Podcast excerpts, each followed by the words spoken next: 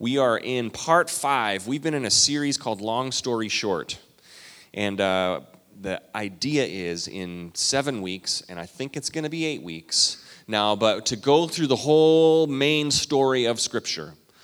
The Old Testament, we see a story of the nation of Israel that weaves throughout the entire Old Testament, leading up to Jesus, and then Jesus teaching, and the start of the church, the New Testament church. This story that goes throughout, we've been following for five weeks now. Um, if you would like, we have a, uh, we designed a Bible, like a timeline of events of scriptural events. And so you can grab one of those at the info table. It's actually been pretty good for me just to like read through, oh, that's right, these books. It shows you the books of the Bible, where it fits in history, the books that kind of go together, the books that talk about the kingdom or the Exodus, or the Israelites in Egypt. Because a lot of times, I think for people, we can start reading the scripture or the preacher will say turn to your bible in this chapter and verse and you're reading it and you're like yeah this is like i have no idea what's going on it's like watching a movie. If you just, you know, watched five minutes of a movie about two thirds of the way through, you'd be like, I don't know what's going on in this movie. So, this story we've been trying to get a little more familiar with so that you have some context when you read the Old Testament. When you read one of the Old Testament prophets, which is what we're talking about today, you can say, okay, they were prophesying during this season of the nation of Israel. So, this is why they're talking about these things. So, to bring you up to speed, you know, last week, on long story short, here's what happened. We've talked about the Israelites were enslaved in Egypt and they got delivered. Moses led them out of slavery and they wandered in the wilderness for 40 years. And then God said, Here's the promised land. Here's the land that I've given you so that you will be a nation. And God's instructions for them were this go in and drive everybody out, all the previous inhabitants, drive them out. Don't let any of them remain.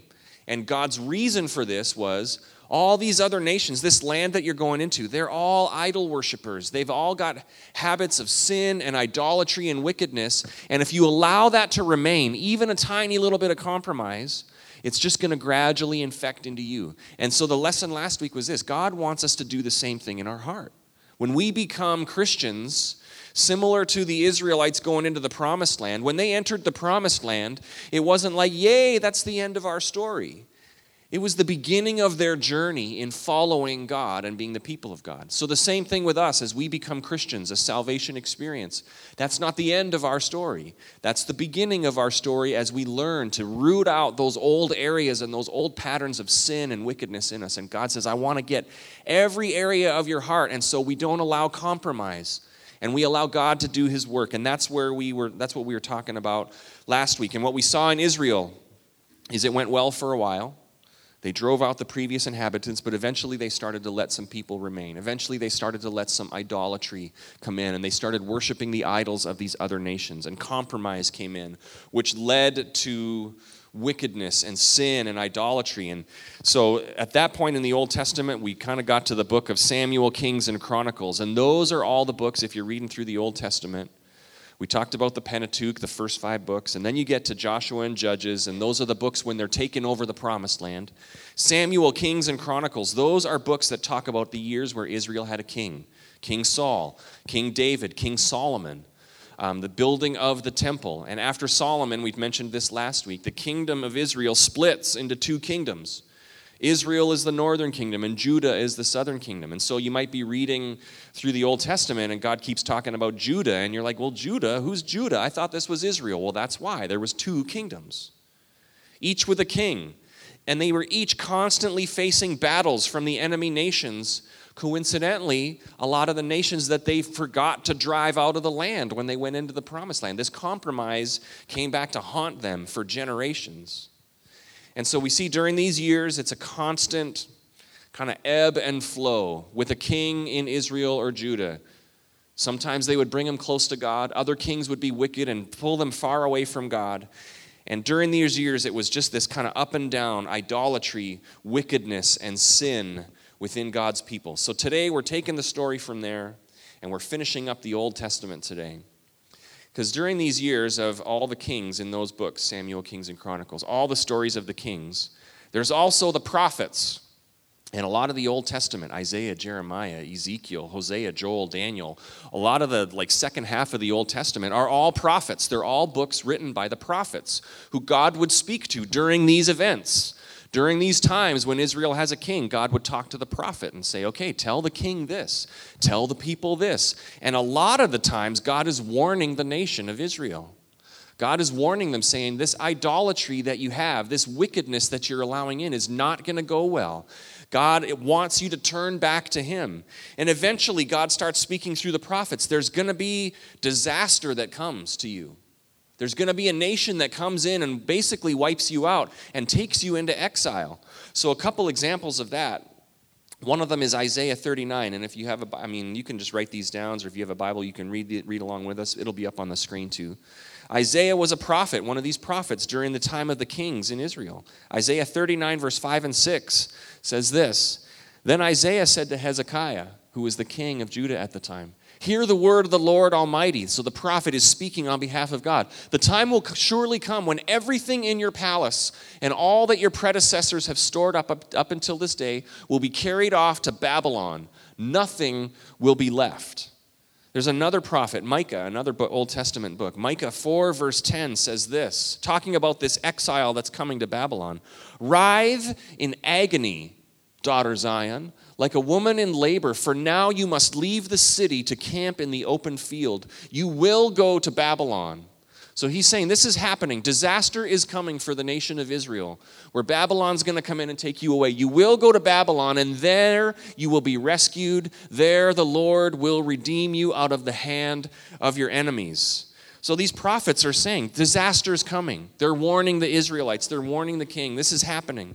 Jeremiah a great prophet, a great book in the Old Testament.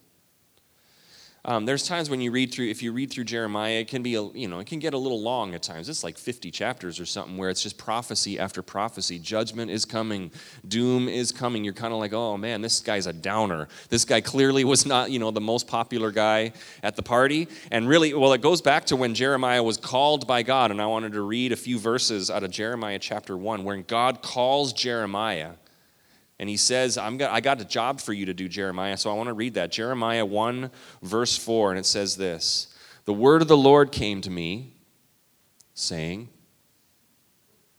The word of the Lord came to me, saying, Before I formed you, in the womb, I knew you. He's quoting David, the psalmist here, a, psalm. Before I knew you in the womb, I formed you in the womb, I knew you. Before you were born, I set you apart. I appointed you as a prophet to the nations. And this is what Jeremiah says Alas, sovereign Lord, I said, I do not know how to speak. I'm too young instantly jeremiah did we have we noticed a trend if you followed this series? A lot of times when god calls people to do something their first response is to give god the reasons why he's making a mistake. You know abraham did this. I know you have a promise for me god but i don't have a kid. How am i supposed to have all these descendants Moses, the same thing. Don't, don't call me to go to Egypt. I can't talk good. I'm not very good with the words. Jeremiah is doing the same thing. Alas, sovereign Lord, I said, I don't know how to speak. I'm too young. But the Lord said to me, Don't say I'm too young. You must go to everyone I send you to and say whatever I command you. Do not be afraid of them, for I am with you and will rescue you, declares the Lord. This is God calling Jeremiah to do the same thing Isaiah was doing prophesy to the nation. God is telling Jeremiah, I'm calling you to speak to rulers. I'm calling you to speak to the people, and what I'm calling you to say is not going to be popular. It's not going to be well received. I'm calling you to warn them of impending judgment, but don't worry. I'm going to be with you. Don't worry. Don't fear them. Just be faithful to me. That's what God is saying to Jeremiah. Don't worry about all these things you're worried about. Just be faithful to me. And again, we see that trend throughout this with Abraham, with Joseph in prison, with uh, Joshua as he's about to go into the promised land and, and take on Jericho. The, all of them had reasons why God couldn't do it. Well, I don't speak well. Well, I don't have any descendants. We can't take the promised land because there's city walls, the, you know, the, the mighty armies. And every time God says, don't worry about that. Don't worry about the city walls. Don't worry about the armies or the prison bars. Don't worry about Pharaoh and his mighty nation. You just be faithful to me and do what I ask you to do, and I'm going to take care of all those things. We see that trend throughout the Old Testament. God would go on to tell Jeremiah in the following verses. It's, it's a great story. Kind of what I said. God's gonna, God said to Jeremiah, You're not going to be well received. You're not going to be the most popular guy in town because you're going to say stuff that nobody wants to hear. You're going to constantly be saying the words that nobody wants to hear, that judgment is coming because you're going to tell them that because of your unrighteousness, and it's and in fact, God tells Jeremiah, it, you got to even tell them it's too late. It's too late. Even if you turn back now, it's too late. Judgment is coming. Babylon is coming. There's a verse where Jeremiah says to the people, you might as well start putting the shackles around your neck and your arms right now. You know, essentially, Jeremiah goes to Israel and says, I hope you like slavery, everybody, right? Because that's what's coming. This is what God asked Jeremiah to do.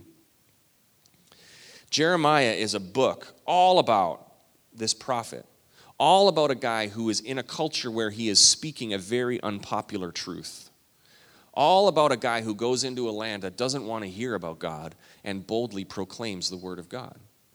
That's a reminder for us, right? Students, I'm I was thinking about this as I was praying this morning. I am praying a Jeremiah spirit over our young people who are living in a world that is increasingly against God and they would they would have the boldness that they would recognize God has called me like the prophet Jeremiah to go into my culture and to stand up to do what God wants me to do, to live for God. Students, I'm kids, I'm praying for that for our kids. Grown-ups too. You know what? I want us to be in this men- mentality where it doesn't matter what the culture's doing, we have God. We're not worried about the pharaohs and the armies and the walls and the prisons. We just, we have God. We're going to do what God asks us to do. We're not worried about if our culture is accepting of it or not. We're just going to live for God. We're going to have our hearts right with God. So I'm praying that, students, over you as you are in schools and college campuses. You have the spirit of Jeremiah. The same God that called Jeremiah is calling you. You're going to stand up for truth. You're going to stand up for right. You're not going to be swayed by this. And Jeremiah is very clear as he, as he talks to the Israelites exile is coming, Babylon's coming. You're going to be exiled, you're going to be taken from your homes into Babylon. And you know what? You're going to be there for a while. It's not going to be quick and it's not going to be easy, and you're going to think that God has abandoned you. This is what Jeremiah is telling Israel. He's telling God's people, You're going to think that God has left you and abandoned you, but God is at work. God has not forgotten you. God is at work and he will restore. Our very popular verse that we quote a lot for the for I know the plans I have for you declares the Lord, Jeremiah 29:11. I've joked about this before. It's on every graduation card that you buy for a grad party, you know, for the I know the plans I have for you declares the Lord. Plans to prosper you and not to harm you, plans to give you a hope and a future. Those words were spoken by Jeremiah in the midst of exile in the midst of being taken out of Israel into Babylon. And Jeremiah is reminding the people just because things are going poorly does not mean God has forgotten about you, does not mean that God has abandoned you. There will come a time where He will redeem you. He is at work. So if you're reading through those books, you know, at the end of Second Chronicles, the final king of Israel and Judah, disaster strikes. God has had enough of Israel's rebellion. And Babylon, the mighty empire, comes in and they besiege Jerusalem and they destroy the temple and the city wall and they take many citizens out of Israel into Babylon as exiles. So in the Old Testament, books like uh, Ezekiel, Daniel, Esther, the story of Esther, you know, that God has called you for such a time as this story. Daniel in the lion's den, Shadrach, Meshach, and Abednego, the fiery furnace. All of those great stories happen while Israel is in Babylon as exiles. So those books happen, um, you know, during the, during the exile. And then, side note, just real quick, and we'll talk about this in a few weeks like the second half of the book of Daniel is all prophecy about the end times, the end of the world. You know, what future for us, what's going to happen at the end of the world. Pretty interesting stuff. You might not want to read it to your kids before bed, but it's pretty interesting stuff. So, about after 70 years, again, we're following the story. Israel is in exile in Babylon for 70 years. And that mighty Babylonian empire, like the world power at the time, eventually they get defeated by another empire that comes in and is more powerful. Um, it's the Persian Empire. And the emperor of Persian Empire is a guy named Cyrus.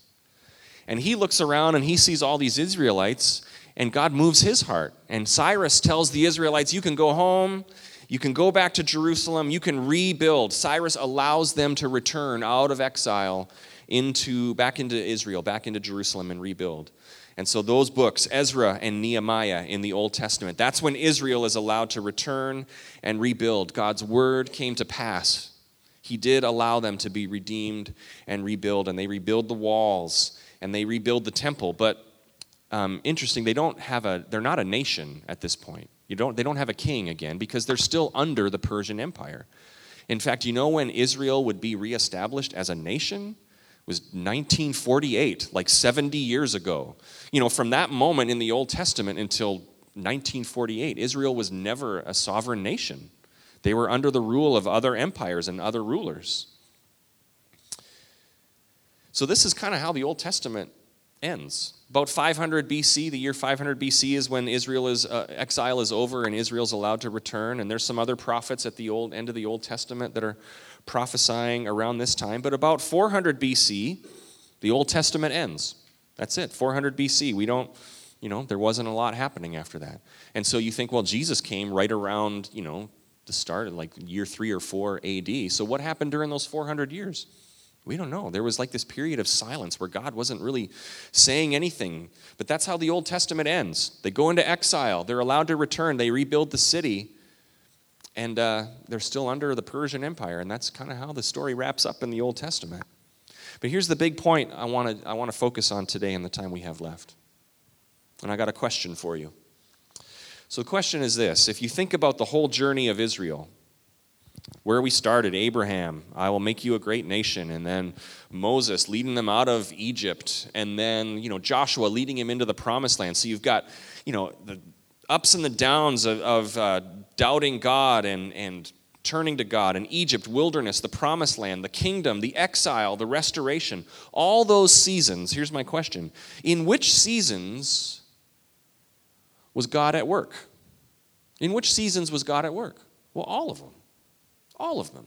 All of those ups and downs, the Israelites would say, well, God is at work. They might not have recognized it then, but we look at it and say, well, yeah, God was at work here. God is saying, I'm going to be at work in this. I'm going to be at work in the good seasons and the bad seasons. All are the work of God with one design to bring his people back to him, to bring his people's hearts to be devoted to him, to trust him, to love him. It's about the people's relationship with God. So whether they're victorious in the promised land, it's about God fulfilling his promise so that he could have a relationship with his people. When they're in rebellion, in exile, when they're enslaved in Egypt, God's at work.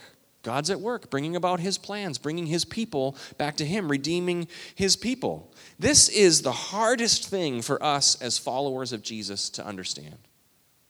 This is the hardest thing at times is to trust in the goodness of God when we are in a season of defeat like the Israelites. When we're in Egypt, when we're in exile, when things are not going well, it is hard to trust in the goodness of God because we have this terrible habit of doing this. As Christians, we have a terrible habit, and that is this deciding how good God is based on how good our life is going. We tend to think, oh man, things are great, kids are healthy, marriage is awesome, money in the bank, promotions at work. God, you're good. Way to go, God, like we're giving them a report card, right? And then when things are not going good, where kids are falling apart, they're struggling, marriage is falling apart, job falls apart, you don't have money in the bank, you're thinking, God, how could you? What happened to being a good God? Do we do that? I do that. We have a terrible habit of saying how good my life is decides how good God is. And that's a terrible habit because when is God good? All the time, right? I feel, yeah, I feel like a southern preacher here. and all the time, God is good. No, when is God good? All the time. When is God at work for our good? All the time. Are you in a season of victory today where things are going well? Praise God. God is at work. God is accomplishing His plan in your life, and God wants your heart to be devoted to Him. Are you in a season of exile? Do you feel like man, things have fallen apart. Maybe it's that season of silence between the Old Testament and the New Testament. God, where are you? Are you in a season of defeat where things are just hard? Well, praise God. God is at work. Amen. God is at work. And it's the same goal that He has in the good seasons. He wants your heart back to Him. Victory, exile, silence, it's all for our good. Romans 8:28, another very well-known verse, for I know that God in all things works for the good of those who love him. God is at work for your good all the time. So wherever you're at in life, wherever you're at in your faith, God is working for your good.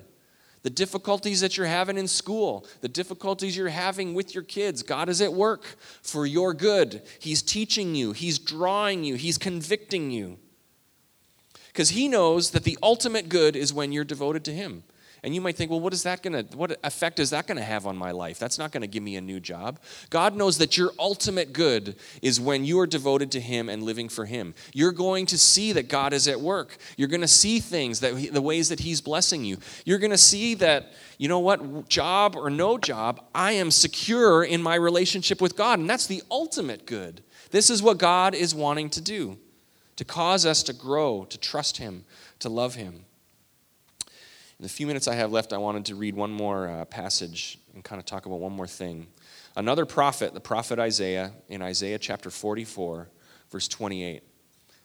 Isaiah is prophesying about the Persian Empire and about this new ruler, Cyrus, who's going to allow the Israelites to come home. So if we could throw that verse, Isaiah 44, verse 28 says this God, um, refer, uh, referring to himself, who says of Cyrus, do you got that one? This is God saying, you know, who says of Cyrus, he is my shepherd, and he shall fulfill all my purpose. Saying of Jerusalem, She shall be built, and of the temple, your foundation shall be laid. Let's leave that one up there for a second. God is basically establishing his credentials. God is saying, Who says of the nations this? Like, I'm in control. God is saying, Who says of Cyrus, he's my shepherd?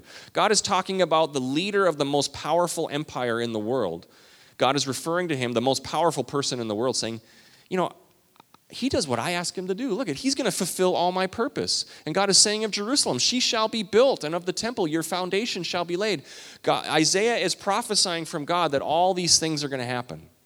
That Israel's going to be in exile, and that a ruler named Cyrus is going to come, and that's going to come and rebuild you. And God is saying, all of these things are my purpose and my plan.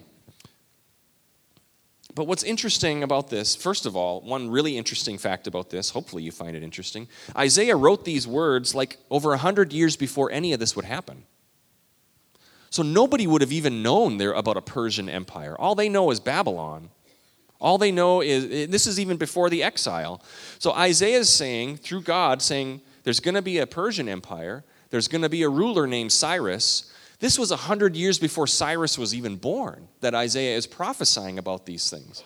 So if you've ever doubted the validity of Scripture, moments like that are pretty convincing to me that God is speaking things that would happen. Isaiah, through the working of God, is, is predicting the future pretty accurately, 100 years before even Cyrus was born.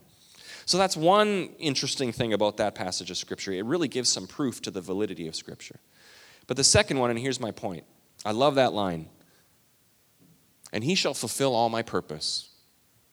This is God talking about the most powerful ruler in the world, a global power, the most powerful person on the planet. And God is just saying, he, He's just doing what I'm asking him to do. He's, I'm over him. He's accomplishing my purpose. He's accomplishing what I want him to do. I'm sure the Israelites saw the exile and this time where they were captured as a reason to question God or a reason to give up hope and to give up to, to despair, to question God. And God is reminding them through this and through so many other passages of Scripture don't worry about the nations and the empires. They're just working for me. You know, right? God is saying, I'm over all of it. I'm over all of it. You don't need to work about that. Just get your heart right. There's a, a, story in Daniel where he's talking to King Nebuchadnezzar in Babylon. And he's saying, God's going to do all these things so that you, Nebuchadnezzar, then the most powerful man in the world, so that you're going to recognize God's over all the kingdoms of the earth and he gives them to whoever he wants. There's so much in that in this story of God saying, Don't worry about the nations, don't worry about the empires. They all work for me. I'm, I'm over them. Get your heart right. So for the Israelites, the message was the state of the nation does not dictate your devotion to God, right? The state of the nation does not dictate your devotion to God. In any season, there's room to grow as a child of God to have a faith like Abraham in any season, to stand up for righteousness like Daniel and Esther in those times in Babylon, to endure trial like Joseph and Jeremiah, to speak the truth. whatever is going on in your culture, there's always room for the children of God to act like the children of God. Amen. For the children of God to stay to say, I know that God's over this, and my heart is right with Him, and that's the biggest concern that I have. God is always working for your good. And we always, in every season, have the choice to put Him first, regardless of what our nation is doing, right? To proclaim Him with our words and actions. So, whatever season you're in, you might be in Egypt today, you might be in the wilderness today, you might be in the promised land and victorious, or you might be in exile. You might be experiencing God rebuilding and giving restoration and victory. Whatever season it is, this message is always the same. It's about your heart with God. It's about your heart with God. Are you growing? Are you becoming more like Christ? Are you allowing the words of Scripture to come into your heart and invade your heart and make you more like Him? Are you becoming more devoted to God in any season? Because there's, well, I want to talk to two groups of people here as we wrap up, just that main idea. And for some of you here, the first group here, the message is this you're in rebellion against God. You're in rebellion against God. You've been running from God. You've been living life like you're in charge and just doing whatever you want, disregarding the plans that God might have for your life. You're in rebellion against God. You're fighting against God. That's never a good idea, right? You're fighting against God. You're refusing to make him Lord and authority. You might even be going to church, singing the songs. But as far as who's in charge of your life, who's the emperor of your life, it's you. You know it. You're keeping faith, real faith that would impact your life, at an arm's distance, and you are running from God. And you're playing around with church, and God is allowing, or maybe God will allow, the fruit of that rebellion to have consequences for your life. I'm just saying that. That's the truth of, the God, of God's word today. You're going to go through stuff, and you're going to say, God, how could you allow this to happen to me? How come life is going so bad? And God's going to say, because it's the only way to get through to you like the Israelites. I want your heart. I want you to turn back to me. You're going through this difficulty so that I can get your attention. It's like having kids at home. Sometimes things have to go poorly for them to realize, oh, wait, I am in a family that involves more than me, right? Sometimes God needs to allow things to happen to get your attention, for Him to say, hey, remember, it's about your heart. It's about being committed to me. It's about turning back to me. And God's going to wait for you to recognize that. And sometimes we are stubborn and we think we can outwait God. God's got all day, right? God can, for Him, a thousand years is like a day. He can wait you out. But I want to remind you of this this is not control freak, angry God judgmental God. This is loving Father who's saying, I want your heart because I know that this is the good that you need. This is the ultimate good for your life. I want your heart. He's waiting for you. He's God all day, and He is a Father of love. He wants you to turn back to Him. There's a story, if you were following along in Joshua, when Israel was going into the promised land and they're supposed to wipe out all the nations. And even like the in the temples of their idols they were supposed to get rid of all the stuff. Even if it was like valuable stuff silver and gold god said get rid of it. It was for idol worship get rid of it. And one day there's a guy named achan who decides this is some pretty valuable stuff.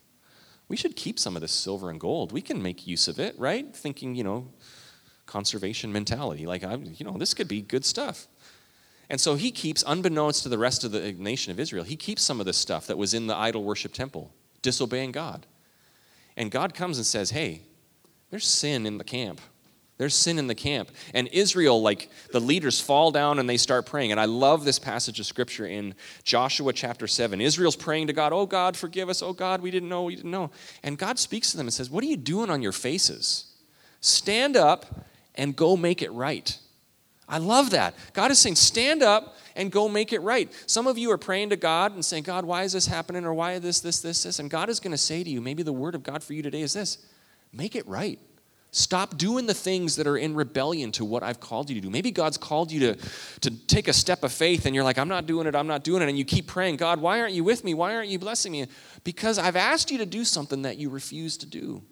This is God saying, I want your heart. God told the Israelites, Why are you praying? Get up and make it right. There's a passage in James that I want to read in the New Testament. James chapter 4, 4 through 10 really sums up this idea today. James 4, verse 4 says this You adulterous people.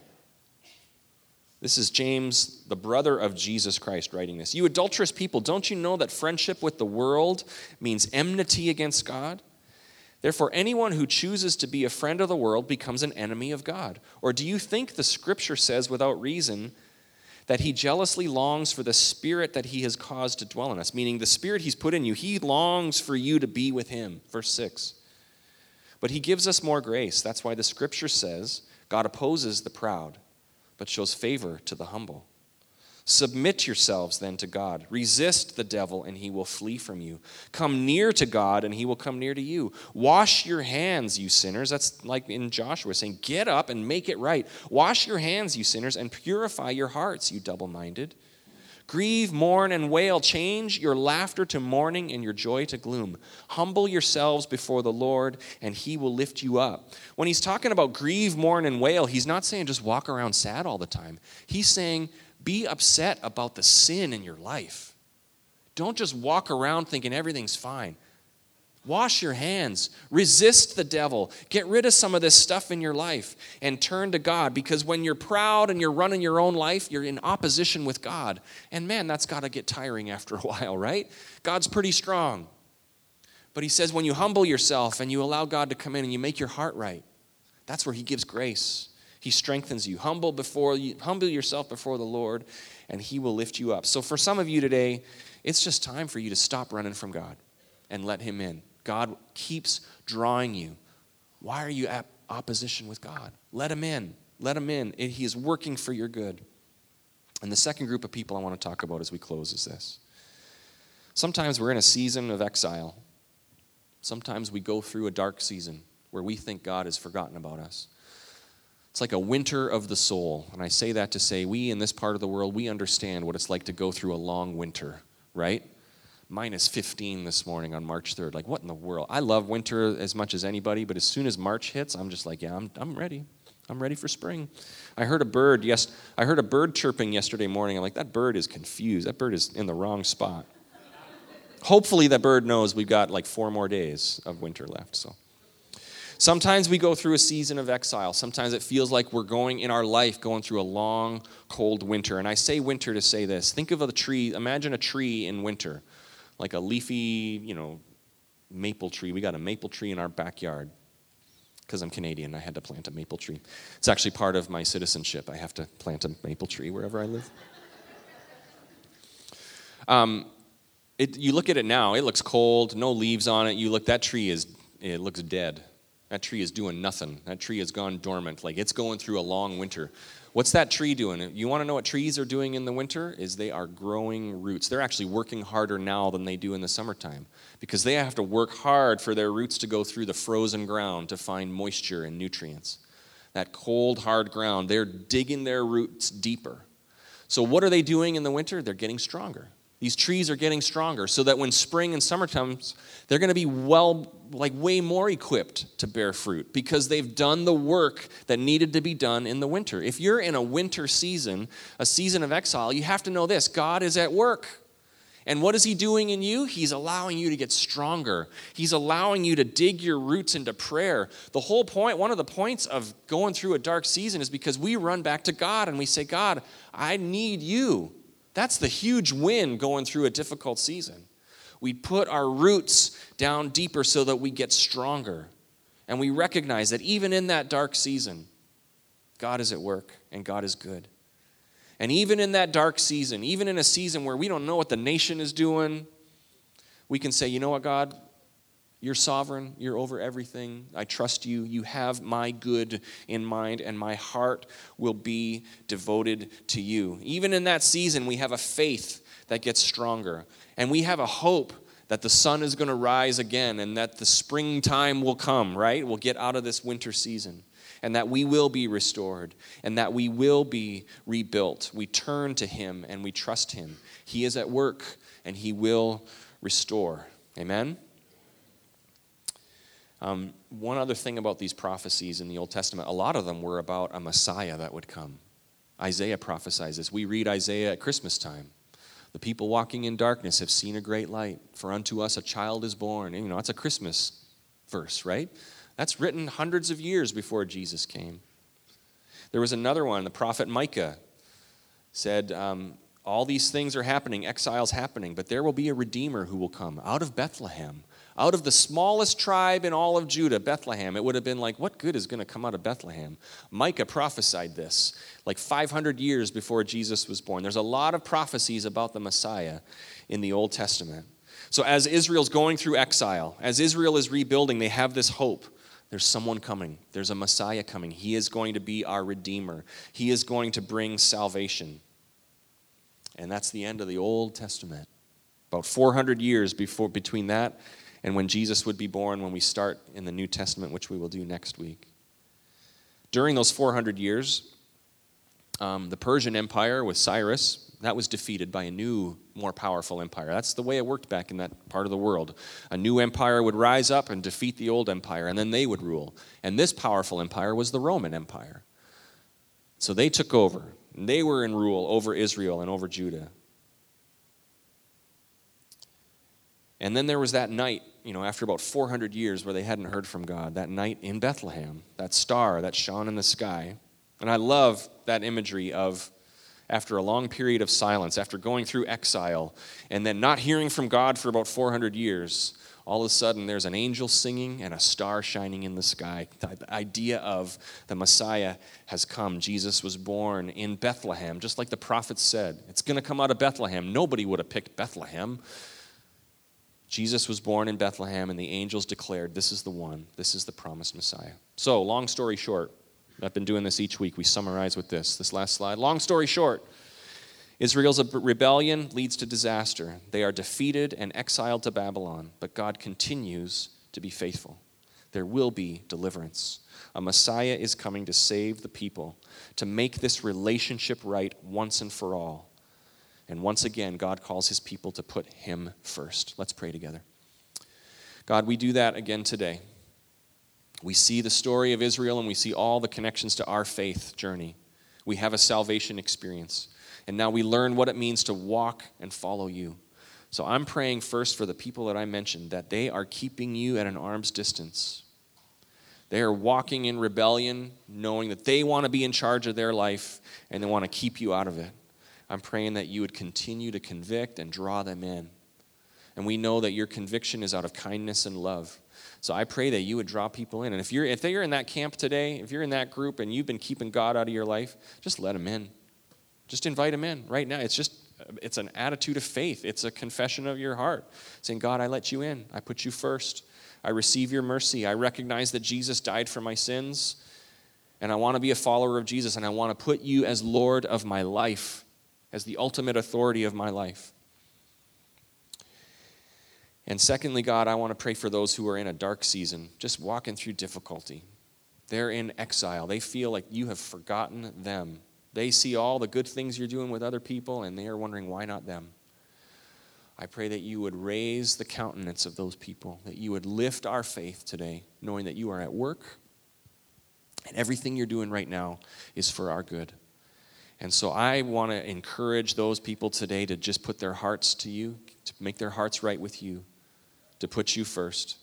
And I pray that you would lift up those who are down, that you would strengthen those who are weary, that you would bring healing to those who are sick. I pray that you would do a work of restoration in those hearts today. Thank you, Lord.